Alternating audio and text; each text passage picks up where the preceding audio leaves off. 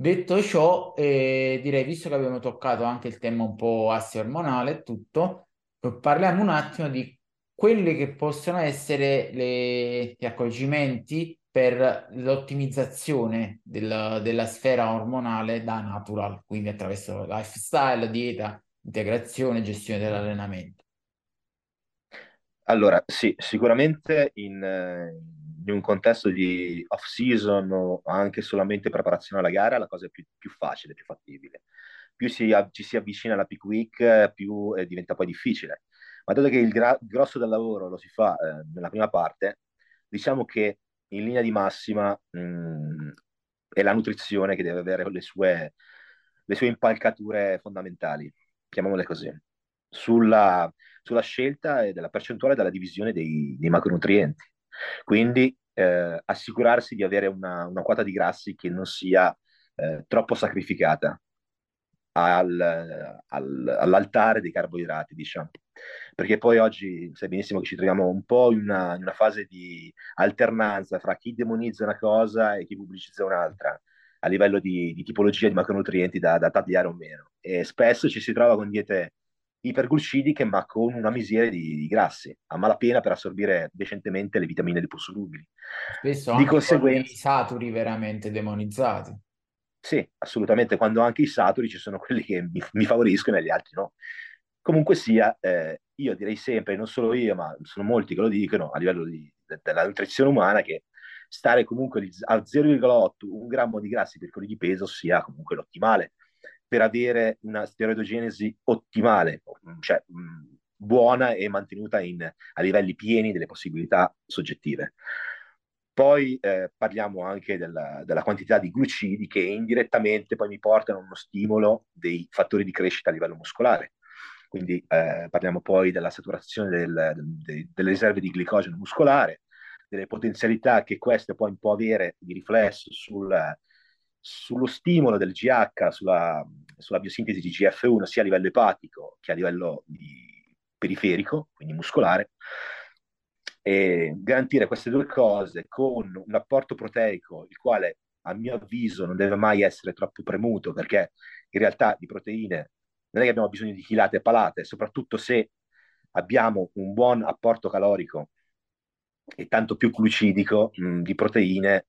Un atleta, posso azzardarmi a dire che può benissimo andare avanti con 1,5, 1,6 per chilogrammo di peso corporeo, né più né meno, perché è più facile che chi va a sforare un po' di più si trovi più grasso che altro. E secondo te è un ragionamento corretto dire che magari chi è più principiante, molto lontano dal suo potenziale muscolare, quindi potenzialmente a disposizione più anabolismo nell'unità di tempo, può stare un po' più alto di proteine perché le sfrutta, mentre chi magari è in diminishing returns, che si allena da anni e bene o male è vicino al suo limite di sviluppo muscolare, può utilizzarne un po' di meno perché comunque la quota di anabolismo totale che avrà sarà inferiore. Qui ci sono due scuole di pensiero, se mi permetti di sottolineare. La prima dice appunto che se uno ha una condizione anabolica maggiore può comunque premere di più sulle proteine perché il fattore aminoacidico viene sfruttato meglio per l'ipertrofia. L'altra invece dice che appunto, data questa situazione fortemente anabolica e dato questa economia degli aminoacidi molto più spiccata, in realtà noi con poco possiamo avere tanto. Ed è poi la stessa filosofia di pensiero che si ha nella quota proteica per quanto riguarda il bodybuilding enhanced.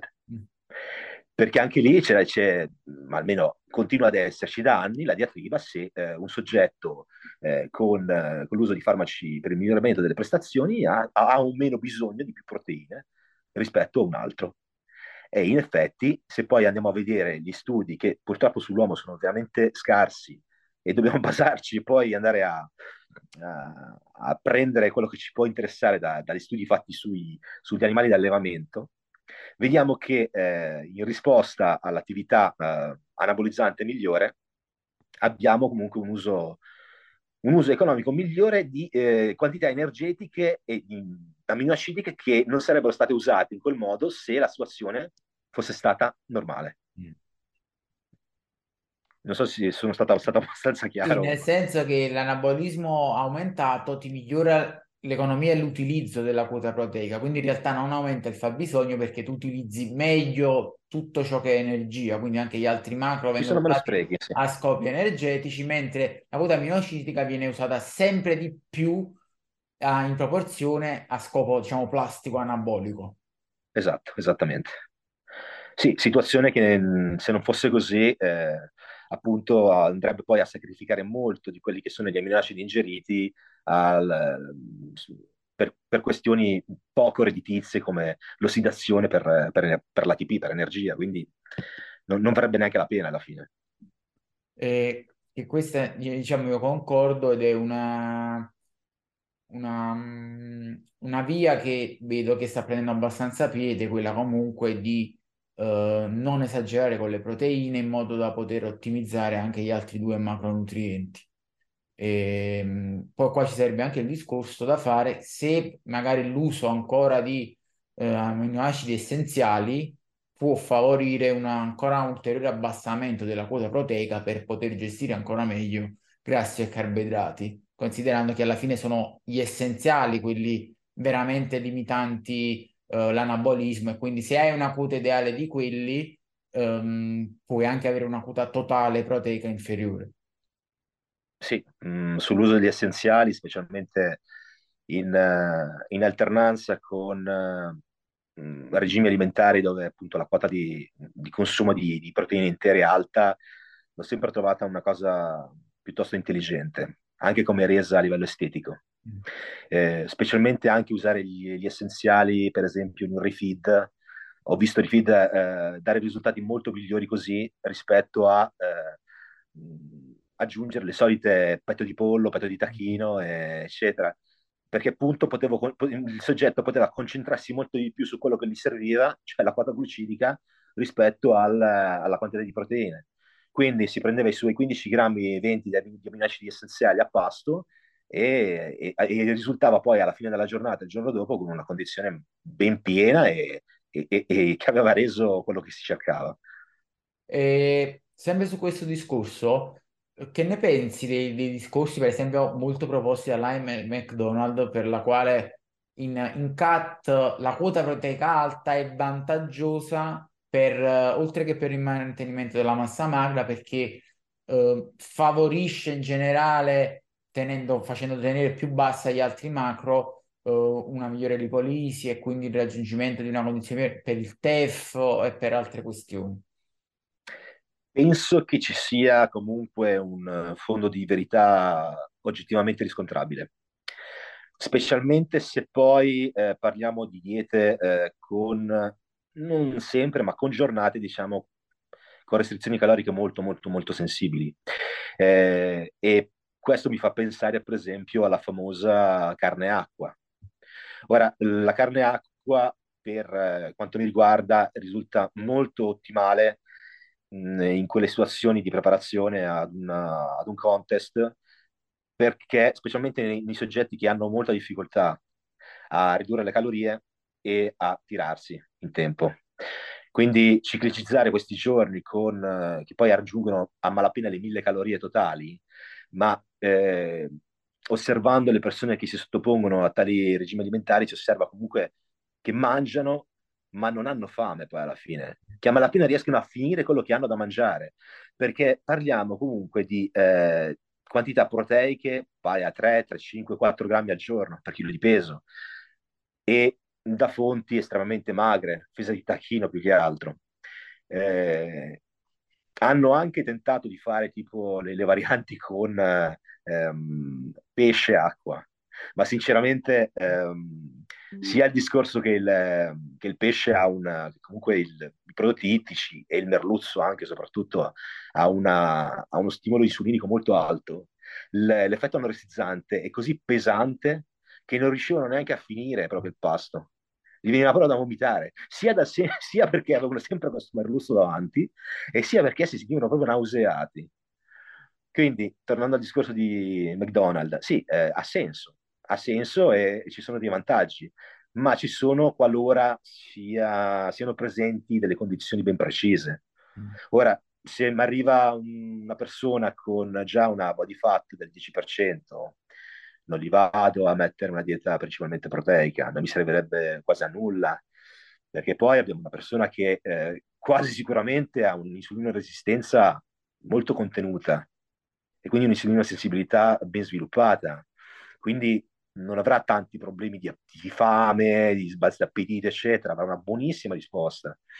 E in quel caso taglierei sicuramente più, rimodulerei sia la quota proteica se necessario e quella dei grassi, mantenendo comunque una quantitativa non inferiore a 0,6 per il peso corporeo, però non taglierei più di tanto dai carboidrati sicuramente e mi concentrerei su quelli.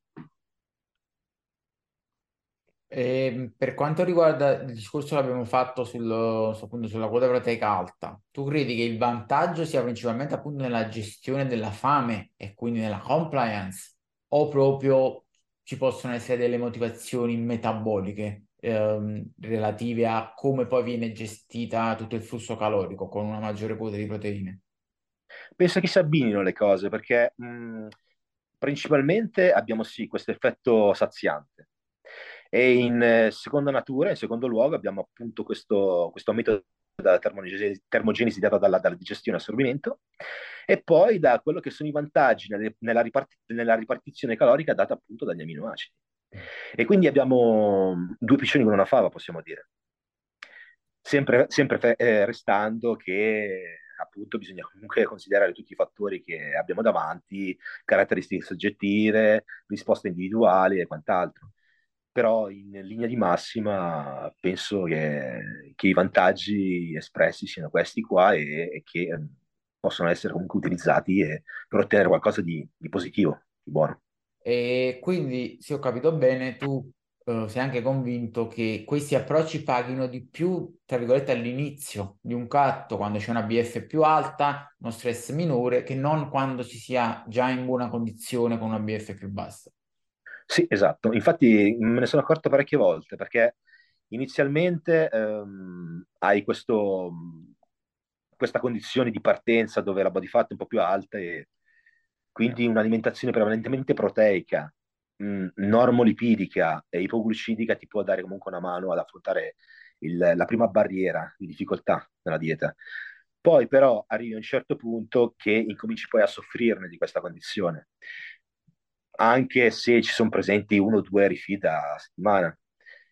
Poi quando arrivi al raggiungimento di una certa body fat e intraprendi comunque una reverse, vedi che aumentando i glucidi e ridimensionando poi le proteine hai molti più vantaggi, e se paragonati con quelli che avevi all'inizio, comunque anche nella fase finale del primo approccio, sono maggiori, danno più soddisfazione, e questo l'ho visto parecchie volte. Sì, aneddoticamente sono anche d'accordo, anche perché io dico sempre che comunque la BF in sé, fungendo da fattore regolatorio, quando è più alta ha un effetto protettivo, cioè con una BF più alta tu reggi qualsiasi tipo di stress, quindi anche se vuoi tagliare un po' i grassi, vuoi tagliare un po' i carboidrati, soprattutto reggi meglio. Poi c'è anche un discorso che dopo tante settimane ipoglucidiche tu arrivi in una condizione di scorte di glicogeno sia epatico che muscolare, soprattutto muscolari, più depauperate, e questo trascina una situazione di fatica, di stress, di minore anabolismo, mentre quando appena inizi, verosimilmente vieni da un bulco, da un mantenimento, queste scorte sono piene, quindi all'inizio reggi molto meglio l'impatto ipoglucidico. Quando arrivi in una condizione di BF più bassa e scorte vuote, reggi, hai sia più sensibilità insulinica sia meno energia in generale in tutto il corpo, e quindi tolleri molto peggio bassi carboidrati, mentre li tolleri molto meglio quando li alzi in generale. Infatti, dimmi se l'hai visto anche tu, in genere le ricariche glucidiche spesso, tra virgolette, entrano male a BF più alta, tanto spillover, si ci trova gonfi, acquosi invece che pieni, mentre a BF basse, soprattutto dopo un periodo ipoglucidico, entrano molto meglio. Sì, l'ho notato anch'io questo, è proprio una questione di banalissima ripartizione calorica. a vantaggio del miocite rispetto all'adipocite.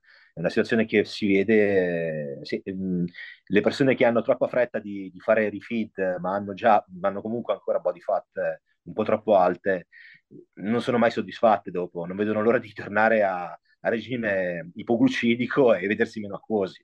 Quello è sicuramente un dato riscontrato e riscontrabile facilmente nell'ambiente. Sì.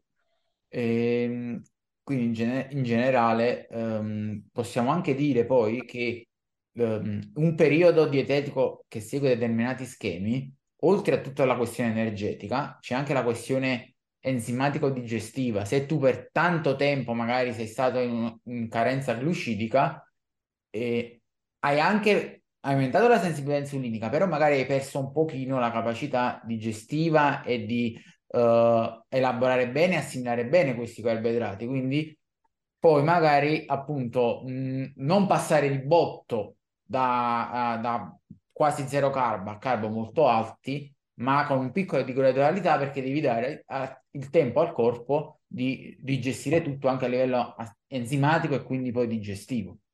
Sì, trovarsi con lo stomaco letteralmente gonfio è facile, è molto facile, specialmente dopo parecchio tempo che si è presi scarica, senza praticamente toccare i glucidi, se non siano state verdure a foglia verde, e facilmente ti ritrovi con problemi di aerofagia, di disenteria anche, che poi vanno a vanificare quello che è il senso del refeed. Perché poi c'è la disenteria, cosa mi fa? Mi fa vedere che ho un malassorbimento in generale e che se ho assunto 100 di calorie, a malapena ne ho assunte 50, ne ho assorbite, assimilate 50, e allora lì c'è qualcosa che non va e devo rivedere anche le quantità totali del refeed e soprattutto anche i tempi di scarica e tra scarica e ricarica. Perché personalmente io non tengo mai più di 72 ore di scarica glucidica, anche perché mantenendo le 72 ore non vado poi a staccarmi troppo con l'affinità col glucosio, che superando questi 3 giorni qua diventa sempre peggiore. Che praticamente è uno schema 3-1 circa, più o meno. Sì, 3-1, e se vogliamo poi arrotondarlo nella settimana fai 3-1-2-1, è praticamente così. Ma è lo schema nel quale io mi sono trovato meglio, ho visto anche gli altri trovarsi meglio. Sì, concordo anche io, aneddoticamente, anch'io si balla sempre tra 3-1 e 2-1 fondamentalmente, proprio per un fatto che in generale sì, l'affinità tende a perdersi, ma anche a essere recuperata abbastanza rapidamente. Se si forzano periodi molto lunghi poi diventa un po' più complesso, e ci sarebbe anche il discorso dei macronutrienti come, oltre che funzione energetica, anche segnaletica. Ad esempio i carboidrati hanno la loro funzione su tutta la gestione della tiroide e averne molto bassi per troppo tempo consecutivo può incidere negativamente là. Delle ricariche ai punti giusti può mitigare un po' il calo tiroideo classico di un periodo di ipocalorica prolungata. Sì, anche se a dire il vero il calo tiroideo più o meno e parliamo poi soprattutto di preparazione alla gara, ce l'abbiamo comunque, perché sì, ok che c'è il discorso della saturazione o comunque di una buona presenza di glicogeno a livello epatico, però ci sono sempre meccanismi di regolazione che fanno sì che il T4 venga meno convertito in T3, e una parte poi di T3 col passare del tempo si venga convertita in reverse T3. È un problema che appunto in un regime natural è sempre presente e onnipresente. Quindi sì, infatti si parla sempre di mitigare un pochino ma non di evitare. Da questo punto di vista abbiamo detto che è impossibile, perché poi la BF e la disponibilità energetica nel medio periodo complessive dominano sempre loro. Sì, che poi erano usciti degli studi, vabbè, affidabili ben poco, che facevano vedere che l'utilizzo di, per esempio, acido alfa-lipoico poteva andare a mimare un attimo lo stimolo leptinico, quindi creare un calo della leptina in ipocalorica molto più blando, però di dimostrazione sul campo non ne ho mai vista neanche una, sinceramente, per gli effetti e confronto con chi non lo usava, quindi anche lì bisogna vedere un attimo tutto. Sulla annosa questione di è possibile con tanto impegno negli anni abbassare il set point, come la vedi? Proprio in questo discorso qui lessi uno studio non molto tempo fa, uno studio che era del 2014 che metteva a confronto le teorie sul set point e il settling point, e l'ho visto e mi sono reso conto che c'è parecchia confusione già nella stessa comunità scientifica sulla cosa, cioè per come te la raccontano certe volte certi influencer del settore sembra qualcosa di scritto nella pietra, di sicuro. Mentre lavorando sia nel campo e osservando aneddoticamente quello che appunto si parla davanti, e leggendo poi quelle che sono le varie review o comunque lavori scientifici, ti accorgi che è qualcosa ancora in divenire, che non è abbastanza chiaro. Perché parlando sempre da ex obeso e avendo a che fare con persone comunque in sovrappeso, che sono state in sovrappeso e che erano obese, il discorso del set point e del settling point l'ho visto molto, molto incisivo soprattutto nel breve periodo, nel senso che nel breve periodo se il soggetto tornava ad alimentarsi non proprio correttamente facilmente si ritrovava come prima, se non peggio. Se invece manteneva una certa forma per un certo periodo di tempo, quando poi magari andava un po' a mollare, riusciva ad avere un aumento di peso molto diverso come distribuzione rispetto a quello precedente. E parlo anche di zone di grasso del tipo periombellicale, dove di solito molti maschietti anche hanno la pancetta. Persone che in precedenza avevano questa conformazione hanno avuto il loro periodo di stress, ma comunque in quella zona non era mai aumentato come in precedenza. Quindi questo mi può far pensare un attimo a un rimodellamento, chiamiamolo così, del setting point adipocitario. Però ovviamente parliamo di ipotesi, nulla di più. E quello che ti è sembrato di vedere è un reale, diciamo, valore di BF salutare che cala, oppure una ridistribuzione dei punti di accumulo? Ma ho visto più che altro un mantenersi nella distribuzione in alcuni punti, e mentre in altri c'era una riduzione della distribuzione. Per esempio sui fianchi e sui glutei ho sempre visto comunque generalmente e maggiormente una buona distribuzione, una distribuzione sensibile della body fat, mentre nella zona periombelicale e comunque addominale a volte questa veniva poi ridistribuita diversamente rispetto alla condizione precedente. Almeno questo è quello che io ho notato. Io ho letto qualche confronto, speculazioni che magari in ottica distribuzione cose come utilizzo di alfa antagonisti, beta agonisti, carnitina iniettabile subcutanea potessero dare una mano portando, diciamo, uno svuotamento e quasi una apoptosi di adipociti in loco, e quindi poi magari anche a parità di BF avere una ridistribuzione generica. Tu hai avuto aneddotica in tal senso? Sì, e sulla carnitina diciamo che è sempre un discorso più che altro sul discorso carnitina e miglioramento della lipolisi. È un po' un litigare da 20 anni e passa, cioè nel senso, almeno sappiamo che la carnitina è fortemente regolata a livello proprio cellulare, e quindi il trasporto non viene poi aumentato, non c'è un vero e proprio aumento del trasporto degli acidi grassi all'interno del mitocondrio e quindi della beta-ossidazione, anche se questa viene poi iniettata. Però invece se parliamo di beta e alfa agonisti il discorso cambia letteralmente, perché se noi abbiamo comunque una situazione cellulare dell'adipocita dove ci sono su 10 recettori, facciamo un esempio, ci sono 5 beta e beta 2 e 5 alfa 2, allora abbiamo un po' un bilancio netto nella ricaptazione e risintesi di trigliceridi o comunque blocco dalla lipolisi, e 5 che poi mi regolano la lipolisi in sé e anche la termogenesi.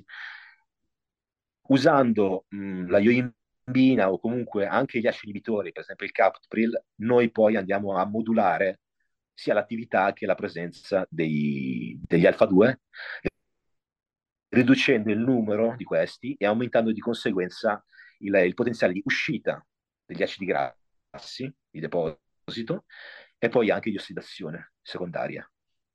Esatto. Poi per la apoptosi indotta invece, sì, l'apoptosi indotta ci sono i trattamenti mesoderapici con sia fosfadilicolina che in combinazione con acidi biliari. Ecco, la fosfadilicolina vediamola come uno spillo che buca il palloncino.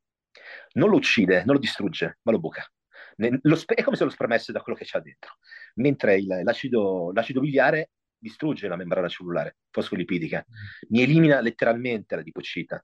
Quindi quella è un passo prima della liposuzione chirurgica vera e propria. Allora lì sì, abbiamo proprio dei risultati molto apprezzabili, sebbene anche in quel caso ci sia la possibilità di un ritorno anche peggiore di prima, se il soggetto che si sottopone al trattamento ritorna a mangiare più o peggio di prima. Cioè se va incontro praticamente ad una nuova genesi adipocitaria. Sì, dei preadipociti che si adattano di nuovo, si sviluppano, maturano di nuovo, sì, esatto. Di nuovo in quelle zone lì. Però diciamo che orientativamente... a una BF più o meno fisiologica salutare, se un soggetto presenta magari dei punti di accumulo molto ostinati e non è che vuole forzare una BF non fisiologica, vuole solo provare ad agire lì, possono essere delle vie perseguibili in sicurezza. Per quanto riguarda i trattamenti misoterapici che sono poi effettuati semplicemente in cliniche estetiche, sì. Piuttosto sì, perché diciamo che i problemi che danno sono più che altro in loco, nella zona trattata, sono rossori e bruciori successivi e poi che si riassorbono entro una settimana o poco più. Cioè non sono molto impattivi, più impattiva è la crioliposuzione, che non amo particolarmente perché veramente può causare anche problemi di cioè, se non sbaglio ci fu una modella che fu sfigurata da un trattamento del genere, quindi non è una delle cose che farei o direi agli altri di fare. Però i trattamenti mesoterapici con fosfadilicolina o acidi biliari sì, è una possibilità, però è una possibilità che io personalmente intraprenderei solamente quando poi proprio è il punto che non riesco proprio a trattare in altro modo, quello sì, proprio come ultima spiaggia. Tornando un attimo appunto sul discorso degli alfa 2 e beta 2, secondo te l'utilizzo magari del cardio a digiuno, che sappiamo in condizioni totalmente natural drug free, senza nessun integratore né niente, è abbastanza diciamo fumoso, cioè non toglie più di tanto, e invece col giusto timing rispetto all'utilizzo magari di ioimbina, beta agonisti, carnitina iniettabile eccetera, può dare una mano in più, può andare a agire in maniera specifica? Sì, sicuramente se parliamo poi di uso di ioimbina, perché la ioimbina ha questa caratteristica qua, deve essere per forza utilizzata a digiuno, perché se usata a ridosso del pasto, l'unica cosa che fa è andare ad accentuare lo stimolo insulinico, e quindi mi va a tamponare, a distruggere qualsiasi beneficio mi possa dare a livello lipolitico. E infatti con il digiuno mattutino, appena svegli, il soggetto in questione prende la sua dose di ioimbina, che comunque, ricordiamo, in Italia è illegale, comunque andrebbe assunta con gradualità del dosaggio, perché comunque stiamo parlando di una specie di lattina sotto l'acceleratore, sotto il freno, pardon. Quindi non è così semplice, soft da usare. Comunque il soggetto qui trova la sua dose, il suo dosaggio ideale e lo prende comunque un'ora prima del suo cardio a digiuno e può avere dei grossi benefici a livello di mobilitazione del grasso nelle zone testarde, nelle zone più difficili e ostiche. E quello che ho osservato io a proposito di ciò è che se noi andiamo a trattare il soggetto anche con ACE inibitori come il captopril, abbiamo comunque col captopril una riduzione del numero degli alfa 2 e di conseguenza abbiamo la possibilità di avere gli stessi effetti con meno ioimbina. Quindi riduciamo anche i potenziali effetti collaterali del dosaggio della ioimbina in sé. E uno mi potrebbe dire, vabbè, ma il captopril è un blando antipertensivo, non pensi che potrebbe dare, a meno che tu non sei un ipoteso cronico, il captopril decisamente è un farmaco molto molto diciamo tollerato, specialmente ai dosaggi utili per questo contesto, fermo restando che parliamo comunque di un farmaco da prescrizione dato ai ipertesi che non va comunque preso come così tanto per. Ricordiamo sempre il disclaimer ad inizio puntata che abbiamo fatto, sì, sono informazioni, poi ognuno ha la propria coscienza e fa le proprie scelte, ma possibilmente informate. Andando avanti, introduciamo un po' il discorso del ruolo degli estrogeni nell'uomo, soprattutto nella donna, ma soprattutto nell'uomo, che spesso sono demonizzati, e di quello che è il rapporto testosterone-estrogeni ideale affinché le varie funzioni anaboliche, di salute mentale, libido e quant'altro siano, diciamo, adeguate. Sì, infatti nell'uomo il discorso estrogeno è molto molto tabù, ossia più che tabù è letto in modo completamente sbagliato. Si collega sempre l'estrogeno al grasso, alla ritenzione idrica, a comportamenti non mascolini o comunque a situazioni estetiche non positive, mentre si dimentica il fatto che l'estrogeno, e parliamo soprattutto dell'estradiolo perché è il principale, più potente dei tre presenti nell'organismo, è fortemente importante per sia la regolazione ossea, cosa che prima si pensava fosse molto di più legata agli androgeni, ma anche nell'uomo l'estrogeno gioca un ruolo fondamentale, e la cosa si è vista, scusa se divago un attimo, la cosa si è vista in soggetti con deficienza dell'aromatasi che risultavano rachitici o comunque con deformazioni ossee sensibili, proprio perché avevano carenze sensibili di E2, di estradiolo. Ecco, questo è un altro fattore che dovrebbe farci pensare sull'utilità dell'estradiolo. E poi sull'impatto che ha lo stesso a livello della sfera sessuale, in rapporto ideale con il testosterone, che appunto molte cliniche d'oltreoceano, Yankee, chiamiamole così, hanno dato a disposizione nei loro siti dei calcolatori per vedere un po' la media, e se uno può andarci benissimo, googlare un attimo, li vengono fuori diversi, e comunque si può vedere che un rapporto ideale viaggia tra gli 1.5 e gli 1.8, con il limite di 2. Ciò vuol dire che un valore ottimale in generale nell'uomo potrebbe essere benissimo un 8 nanogrammi di testosterone con un 40 picogrammi di estradiolo, per esempio. Ci rientrerebbe benissimo, però anche qui c'è un limite, perché spesso e volentieri ci blocchiamo sul numero. Pensiamo che una volta arrivati ad un numero abbiamo risolto il problema. Entra in gioco invece il fattore sensibilità, perché molto spesso, e si nota anche con gli esami del sangue e con i feedback dati da ogni persona, che per esempio in un soggetto con il testosterone perfettamente nella media tra 6 e 8 per esempio, però se ha l'estradiolo magari sotto i 30 già incomincia ad avere dei problemi, mentre un altro con lo stesso livello di testosterone, se supera i 30, ha problemi inversi, cioè di iperestrogenemia, sebbene a livello universale il range massimo sarebbe 60 picogrammi, non più.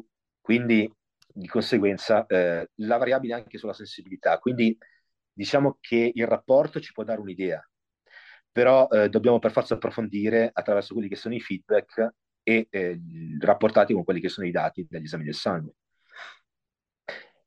Poi su altri vantaggi appunto dell'estradiolo a livelli regolari nell'uomo, sicuramente abbiamo un miglior metabolismo glucidico, quindi una migliore sensibilità insulinica, abbiamo un migliore rapporto fra recettori androgeni ed estrogeni, perché per regolare l'omeostasi il corpo comunque con una buona quantità, una buona presenza di estradiolo tende a sovraesprimere i recettori androgeni, perché si tratta sempre di un controbilanciamento dell'attività degli androgeni con gli estrogeni, che poi ritroviamo poi anche nel cervello. Nel cervello, dove nelle cellule della glia vengono sintetizzati i cosiddetti neurosteroidi, e dove l'attività degli androgeni, appunto androgena, viene mitigata dall'attività dell'estradiolo. E se questo non avviene, c'è la morte del neurone. Quindi la sua importanza non è tanto da sottovalutare. E poi, cosa dire, vabbè, sulla sfera sessuale sicuramente sui livelli dell'albido, sull'attività a livello delle vie dopaminergiche, serotoninergiche, adrenergiche, ha il suo impatto regolatorio sicuramente l'estradiolo, e sulla stessa erezione, sulla stessa capacità di raggiungere e mantenere l'erezione, che può essere poi alterata sia in difetto che in eccesso dell'estrogeno. Quindi ci ritroviamo davanti a una condizione nella quale il soggetto più previdente dovrebbe avere un controllo ematico anche di questi valori e non trascurarli sicuramente. Secondo te, in generale, sappiamo che il fattore principale, diciamo, che determina l'aromatizzazione dell'uomo è l'ABF, quindi più l'ABF è alta più si tende ad aromatizzare la quota di testosterone. In generale, in ottica natural, quali possono essere degli accorgimenti, usanze dietetiche, integrative o quant'altro per eventualmente modulare la quantità di aromatizzazione, quindi di estrogeni?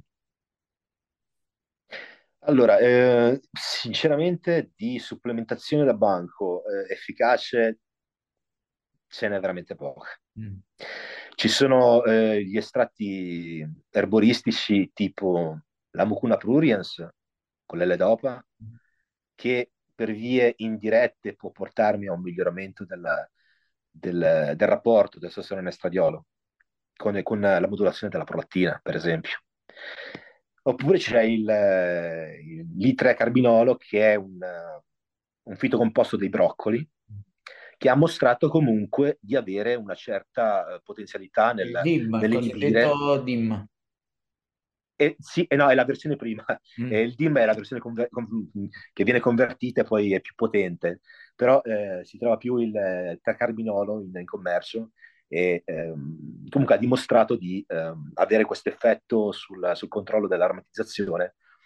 Diciamo, io l'ho anche visto attraverso gli esami del sangue il suo effetto, e in persone in TRT magari che avevano questo problema di aromatizzazione un po' troppo eccessiva per adattamento, perché questa è una possibilità che si può verificare in TRT, con l'uso di questo integratore avevano un controllo migliore, non eccessivo, perché comunque l'impatto non è minimamente paragonabile a antiaromatase tipo l'anastrozolo, l'esemistano o altri composti. Però, diciamo, può essere un'arma utile nel caso magari ci sia bisogno di una piccola modulazione, ma non parliamo di livelli patologici di estrogeni o quant'altro. Esatto. E dal punto di vista di pure pratiche alimentari, pensi che qualcosa impatti oppure non fanno poco? Adesso che ci penso, sicuramente è una buona componente di zinco, se parliamo di minerali, può aiutare sicuramente. Zinco e vitamina D. Avere comunque buoni livelli di vitamina D regola anche il metabolismo di conversione del testosterone in estradiolo. E lo zinco mi va sia a regolare l'aromatasi, in parte, è uno dei componenti della regolazione, sia mi va poi a migliorare anche il rapporto con i recettori androgeni, quindi è un potenziale utilizzo, ma anche perché nelle diete occidentali e spesso anche nelle diete di culturisti lo zinco, se non è integrato, è abbastanza scarso. Mi sono accorto di questa cosa qua, quindi è uno di quegli integratori che vengono sempre inseriti proprio per necessità, per quello scopo lì. E parlando sempre di ottimizzazione ormonale, diciamo, da drug free, hai mai approfondito il discorso, hai aneddotica in riferimento a Tonga Ali, Sadoja Gracie, Cistanch, Boron, che ultimamente sono molto proposti. Il Boron sì, è ritornato di nuovo alla ribalta. E avevo già approfondito il discorso appunto sul miglioramento della sintesi di androgeni, però non ho mai trovato... sì, ho letto cose abbastanza allettanti come effetti, però nella pratica non ho mai visto un riscontro così apprezzabile, se devo essere sincero. La stessa cosa vale per adattogeni tipo l'ashwagandha, per esempio, che l'ho trovata perfetta, per esempio come post-workout, e per i suoi effetti rilassanti. Ti aiuta a rilassare, a farti il tuo magari riposino e comunque a recuperare meglio, diciamo così. Parlando di ashwagandha, però... alcuni fanno notare che alcune persone potrebbero essere sensibili a effetti, diciamo, stile smorzamento delle emozioni, anedonia. Tu hai mai riscontrato qualcosa del genere? Ma l'unica volta che ho visto cose simili è con un dosaggio superiore ai 30 mg di principio attivo. Generalmente la dose consigliata da tutte le aziende produttrici è 30 mg. Se superi quella dose, se sei particolarmente sensibile, puoi anche cadere in certe situazioni. Sì, quello sì. Quello sì, ma anche con il same, sai. Con il same... se uno non ha grossi problemi, già con 250 mg al giorno riesci comunque ad avere un effetto di smorzamento di quelli che sono gli effetti di percezione dello stress. E mentre se vai poi a esagerare comunque con i 500 mg, 400 già, rischi di andarti un po' a incasinare alla biochimica cerebrale e avere qualche problemino in più. Quello sì, quello è una cosa che ho notato. Ok, per quanto riguarda Tonga Ali, Sadoja, hai mai approfondito, è aneddotica? No, su quello non ho mai approfondito più di tanto, se devo essere sincero. Io ti posso dire che ho studiato un po' la cosa, un po' di aneddotico, ho anche provato io con alcuni amici, sembrano comunque dare una mano. Non, ovviamente non sono miracoli, però un incremento in generale sia del testosterone che degli estrogeni, quindi della steroidogenesi, sembrano darlo. Ci sono anche studi soprattutto sul Tonga Ali che hanno mostrato miglioramenti anche in soggetti giovani e già con valori buoni, ad esempio da 7 a 8 di testosterone e simili, quindi sembra essere un'altra arma, diciamo, che per piccoli accorgimenti può dare una mano. Sì, a piccoli aggiustamenti sicuramente, se tanto mi dà tanto può avere anche comunque senso provarla, sicuramente. Sì, anche perché non ci sono effetti collaterali particolari, quindi ecco. Diciamo è sicuro da questo punto di vista. Ok, passando, concludendo il discorso integratori, quali sono in generale per te, per un drug free, un natural, degli integratori veramente, diciamo, efficaci, che vale veramente usarli, e invece quelli più sopravvalutati, quelli più fuffa? Allora, sicuramente la buona caravecchia creatina al monoidrata la metterei al primo posto, come must. Poi la beta-alanina, sicuramente al secondo posto, e non la carnosina, perché la carnosina poi si è dimostrata ben poco biodisponibile, quindi non vale la pena tra costi e benefici. E poi la caffeina sicuramente, sia come pre-workout da ciclicizzare, sia come tentativo di usare un anoressizzante abbastanza a buon prezzo da utilizzare comunque in fase ipocalorica. Poi, a proposito di pre-workout, c'è il GPC, alfa GPC. Quindi questo è il risultato già a dosi di 300 mg, un buon booster per avere più spinta e più forza durante gli allenamenti. Potrebbe essere un integratore con buoni vantaggi nel drug free. Poi altre cose nella sfera sempre dell'ipocalorica e dell'effetto più che altro anoressizzante è la sinefrina. La sinefrina è sia da sola che in stacco con la caffeina.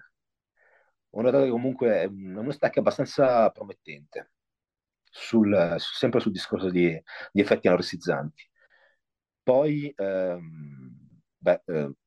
sicuramente senza, vabbè, non considero nel discorso i sostituitivi di pasti tipo proteine o vabbè, sì, quello è cibo proprio. Sì. Di altro, beh, la mucuna pruriens titolata L-Dopa sicuramente può essere vantaggiosa. Secondo te non può essere un po' rischioso giocare con le vie dopaminiche direttamente con l'L-Dopa? Sì, in effetti lo è. Sì, lo è, però diciamo che lì va tutto in base a quello che è il soggetto in questione e le sue aspettative, cosa cerca lui nella resa dell'integratore. Diciamo che se ti mantieni comunque in un certo margine, testi la tollerabilità, eccetera, puoi anche avere un certo margine di gestione con positività di riscontro. Però sicuramente non lo metterei con il bollino verde, cioè per il senso aperto a tutti, soprattutto chi usa psicofarmaci, assolutamente. Quello è. Il rischio poi può essere anche quello di una downregolazione dei recettori dopaminici, se tu incrementi artificialmente i livelli di dopamina, che può portare poi problemi alla sfera sia dell'umore che di altro tipo. Sì, è una cosa che si riscontra anche quando si usano troppi stimolanti in generale. E il periodo dopo è spesso caratterizzato da down psicofisici abbastanza marcati. E invece, facendo un passo indietro rispetto all'L-Dopa, alla mucuna pruriens, secondo te l'uso di tirosina, quindi dello step prima della catena, come la vedi? Sì, è buono soprattutto per quelli che hanno dei periodi abbastanza instabili per quanto riguarda la durata e la qualità del sonno. Ti può aiutare comunque a reggere situazioni temporanee prima di rimetterle a posto e di tornare a una condizione di vita più accettabile e tollerabile. Può essere sicuramente utile in quel senso, anche perché poi la tirosina si usa anche se non c'è mai stato uno studio che abbia dimostrato effetti pieni, come PCT tiroidea, per recuperare un po' la funzionalità tiroidea, sia in condizioni di compromissione per lunghi periodi di ipocalorica, sia per uso precedente di tiroidei sintetici. Quindi anche in quel caso viene utilizzata con buoni risultati. Quindi sì, in quel caso ti direi anche che, ovvio, è molto più versatile, più sicura, margine di sicurezza maggiore, perché lì andiamo a fornire il materiale, poi è il corpo che deciderà quanta sarà convertita e quanta no. Quindi lì c'è il grosso vantaggio della tirosina, come del triptofano dopo tutto, e nel discorso della serotonina, il stesso discorso. E in ottica invece magari salute generale, profilo lipidico, sensibilità insulinica, hai degli integratori che secondo te vale veramente la pena utilizzare? Sì, sicuramente... il primo della lista è la berberina, perché come effetti paragonabili a tutti gli effetti paragonabili alla metformina, e con qualche vantaggio in più, perché si è visto che il problema della potenziale dell'acidosi lattica non è correlato alla metformina, ma i processi di attività e quello che può dare è praticamente identico. E dovrebbe anche non avere quell'effetto, diciamo, molto inibitorio sull'mTOR che ha la metformina. Eh sì, perché la metformina non solo mi va un po' a incasinare le vie anaboliche, alterando poi attraverso l'attivazione della MPK, ma me lo fa anche perché per via del suo scheletro carbossilico, dalla sua composizione molecolare, che è simile alla leucina, si va a legare comunque al sito recettore che mi va poi a scatenare tutta la cascata dell'mTOR, e di conseguenza diciamo che grammo per grammo va a interagire con la leucina. Ecco, dico grammo per grammo perché si è visto che potenzialmente, se io uso, non so, un grammo di metformina per andare a ovviare questo problema, basta che teoricamente assumo un grammo in più di leucina. Questo è quello che è venuto fuori. In ottica invece profilo lipidico, magari cose come omega 3, niacina, pensi siano valide? Gli omega 3 sicuramente sui trigliceridi. L'impatto positivo sui trigliceridi è stato abbastanza dimostrato più volte. La niacina, tralasciando il suo fastidiosissimo problema sulle prostaglandini che causa il rossore successivo alla sua ingestione, l'impatto che ha sulla quantità di lipoproteine ad alta densità, quindi HDL, è quasi introvabile in qualsivoglia statina da prescrizione. Quindi la vedo come una supplementazione ottimale del controllo lipidico, anche se ovviamente ha il difetto di andare a inibire le vie metaboliche lipidiche. Cioè va un po' possiamo dire, a premere sull'utilizzo dei glucidi rispetto ai lipidi. Ha questo vizio qua, ma non ho mai visto che questa capacità possa veramente interagire sulla perdita di grasso in un soggetto. E ti risulta che però possa, diciamo, peggiorare un pochino il quadro della resistenza a sensibilità insulinica? C'erano delle possibilità, sì, ad alti dosaggi sì, ci sono stati dei riscontri, però parliamoci chiaro, in un soggetto che non sia patologico, e quindi con patologico intendo soggetti che di solito sono trattati con 1,5 grammi al giorno di niacina, quindi parlando di un soggetto che con 500 mg si trova più che bene, il problema non sussiste. E te lo posso assicurare, perché non ho mai visto un esame del sangue con insulina resistenza danneggiata, cioè pulendo tutte le altre variabili dalla niacina, assolutamente. E così ipotizzo, l'utilizzo quindi in tandem di niacina e berberina può ottenere un miglioramento generico, quindi sia di quello che è un profilo lipidico, sia di una sensibilità insulinica, e quindi avere un buon bilanciamento in generale. Sì, assolutamente, perché comunque è un po' il discorso che si fa quando si inserisce la metformina o la berberina in situazioni low carb, per andare un po' a smorzare quella che è l'insulina resistenza fisiologica che si viene a sviluppare. Di solito da qualche anno si è incominciato a inserire tipo 750 mg o di berberina o di metformina suddiviso durante il giorno, per andare sia a sempre in un regime low carb, per andare sia a smorzare questo adattamento all'insulina resistenza fisiologica, così da permettermi comunque una richiesta maggiore di acidi grassi. A livello metabolico è un input in più, mettiamolo così. Ma mi aiuta anche, uno, a risparmiare proteine, aminoacidi, perché riducendomi la gluconeogenesi io vado anche a risparmiare un po' di più gli aminoacidi, anche se una parte ovviamente andrà ossidata. E in più poi ho la facilità a entrare in una sorta di utilizzo migliore dei chetoni. Quindi abbiamo questo quadro che può tornare molto utile. Ok, quindi abbiamo fatto una panoramica generale di quelli che possono essere integratori più utili naturali. Perché? Perché si fa molto dire integratori non servono a niente, alla fine tutto quello che funziona è inutile. Dipende dalle aspettative. Non è che se tu prendi integratori di cui abbiamo parlato diventi Coleman, però su tanti piccoli aspetti della salute, della prestazione, eccetera, possono dare una mano. E sappiamo che alla fine è la somma che fa il totale. Se tu stai più in salute, hai un profilo metabolico migliore, riesci a dare di più in allenamento, recuperi meglio, negli anni la somma di tutto ciò ti può portare a stimoli migliori e anche a risultati migliori dal punto di vista culturistico.